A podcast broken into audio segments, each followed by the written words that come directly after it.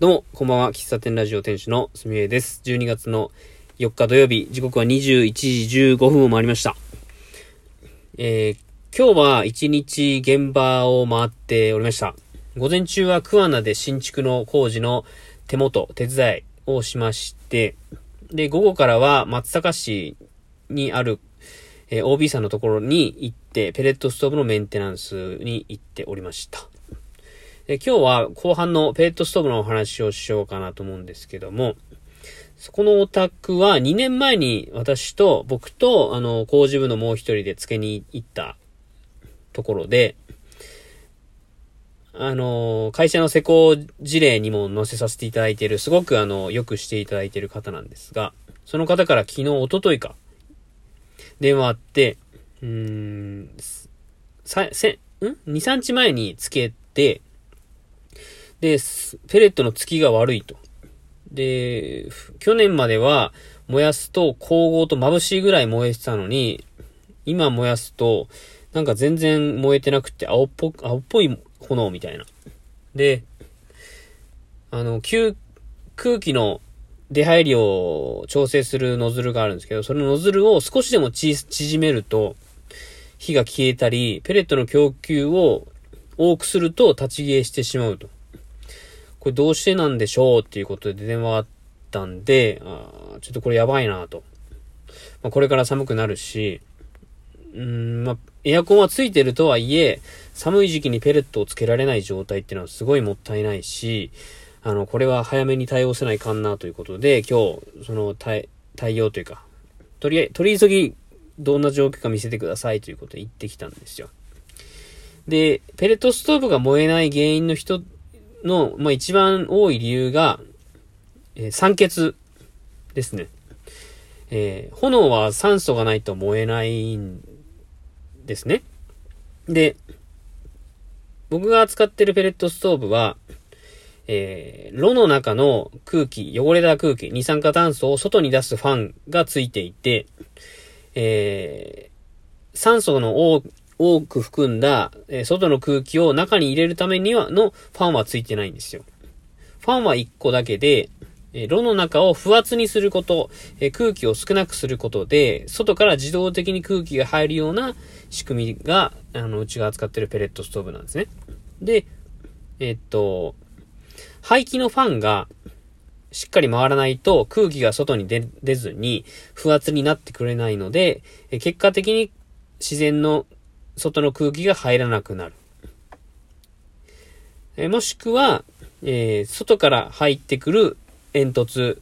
に何らかのこう物が詰まっていて、酸素が入らない状況になっている。みたいな、この二つのパターンなんですよ。まあ、結果的に、えー、酸素が足りない状態になると燃えにくくなる。えー、酸素不足、まあ一酸、一酸化炭素中毒になったりね、え不完全燃焼を起こしてしまうんで、そうなると、まあ、炎が燃えないっていう状態になっていくんですよ。で、えー、これまでの、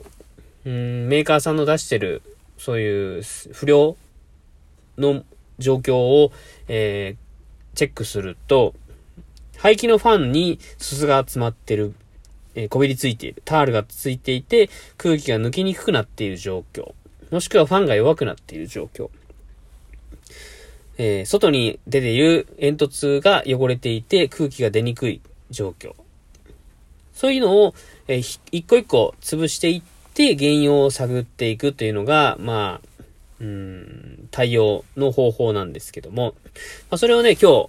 日させてもらったんですよ。ちょっと分解してね、ファンを分解して全部チェックして。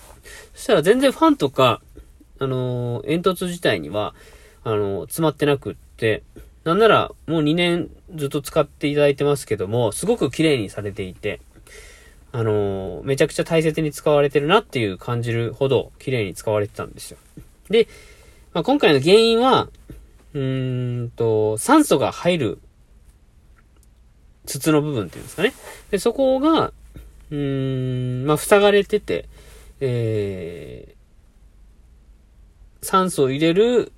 ノズルを大きくしても小さくしても入ってくる量が少なかったので、結果的に燃えにくい不完全燃焼を起こしてたっていうのが原因なんですけども、あの、これ、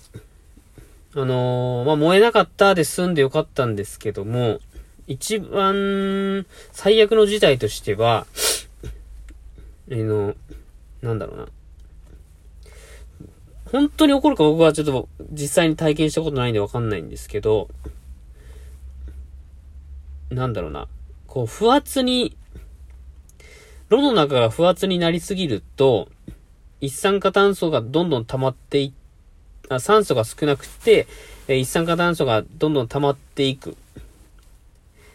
状況。これは、まあ、排気ファンが回ってたら大丈夫なのかもしれないけど、もしかすると一酸化炭素がどんどん溜まっていくと、炉の中がどんどんその充満して、えー、爆発をしてしまうとか、あとは、えー、不完全燃焼を起こすと、あのー、木ってすごくすすが出る。タールが出るんですよ。木に含まれる、え樹脂が、えしっかり燃えてくれなくて、えタールが発生すると。そのタールが、え、炉の中に溜まったりとか、え、ファンに溜まったりすると、150度くらいだったかな。で、自然発火するみたいなんですね。で自然発火すると火事が起きてしまうんで、まあそういったことが、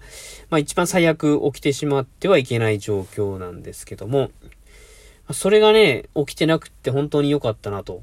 思いました。で、今回初めてそういったメンテナンスを行ったんですけども、うん、メンテナンス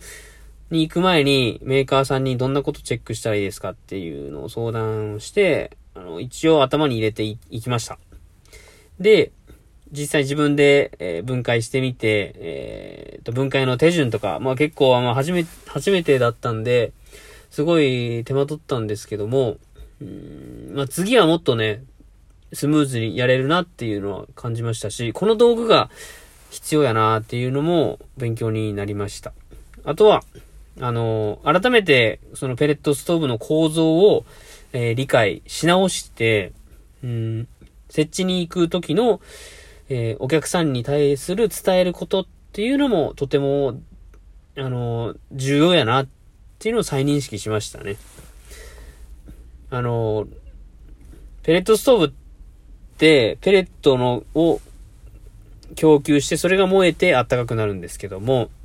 部屋が暑くなりすぎたりとか、ペレットの消費をこう節約したい場合って、供給のスピードを遅らせたりするんですよ。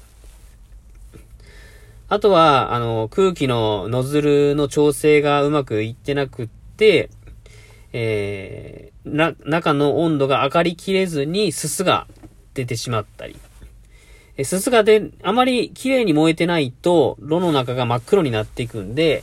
えー、まあ一年使えばこの人がどんな感じで燃やしてたかっていうのはわかるんですが、本当そういうところを念押しして伝えないと、うん、ただ、えー、簡単につけれますよ、みたいなこと、あのー、手軽に使えますよっていう言い方だけじゃなくって、あの、販売するものとして責任持ってそういうとこは伝えないといけないなと思いました。それと、まあ、これは、まあ、別ではありますが、うん、メンテナンスに、こう、気軽に呼んでもらえる、気軽に行ける関係性っていうのも、とっても大切やな、大事やな、なんて思いましたね。あのー、まあ、薪ストーブに比べればペレットストーブは安いよっていう売り文句ではあるんですけども、まあ、高価なものですしね。えっ、と、ずっと使っていくものなので、あの、売って終わりっていうのは、あの、販売するものとしては良くないし、今後、まあ、何か少しでも気になることがあったら、問い合わせをして相談してくれるような関係性を持っていれば、まあ、それが、ひいては、あのー、その方が違う方に紹介してもらうときに、あの、新しいお客さんになってくれる方にも繋がるのかなっていうのは、あの、思いましたね。本当地地道なペレットストーブって認認知度がまあ低いし、よっぽど好きな人じゃないと、つけたいっって思わない代物ではあるんですが、伝えた、伝え方次第で、あの、どん、なんだろうな、つけたいなとか、お願いしたいなって思ってくれる人って、増やせると僕は今日、なんか、確信まではいかんけど、そういう未来があり、あってほしいなっていう期待を込めて、えー、感じましたね。まあ、あのー、やっぱり、灯油ストーブとかエアコンとかってすごい便利なものなので、うーん、まあ、この寒い時期になる、なってくると、手軽に暖かくなれるものっていうのは非常に重宝されるし、大多数の人がそれを使うんですけども、それでも、なお、使いたいっていう人を、増やしたいっていうのは、ずっと思ってますしね。どこまで、その、三重の森と、深く繋がれるかは、まあ、大きな意味ではわかんないけども、うん、ペレットストーブをつけてくれる人が増えなければ、あの、普及ってしないと思いますし、前僕が言ってたペレットステーションを作ることすらできないと思いますんで、ほんと地道に、あの、つけたいって思ってくれる方を増やして、その方と長く、細く長く付き合っていけるように、そんな関係性を持った、あの、営業マンであり、こう、ペレットストーブの担当者でありたいなと、今日は改めて思いました。まあ、ちょっと違う現場で、嫌、嫌だなというか反省点も出たんですけども、それはまだどっかで話したいなと思います。まあ、ペレットストーブのことなんですけどね。はい。じゃあ、今日はこの辺で終わりたいと思います。えー、最後までお聴きいただき、ありがとうございました。ではまた明日お会いしましょう。バイバイ。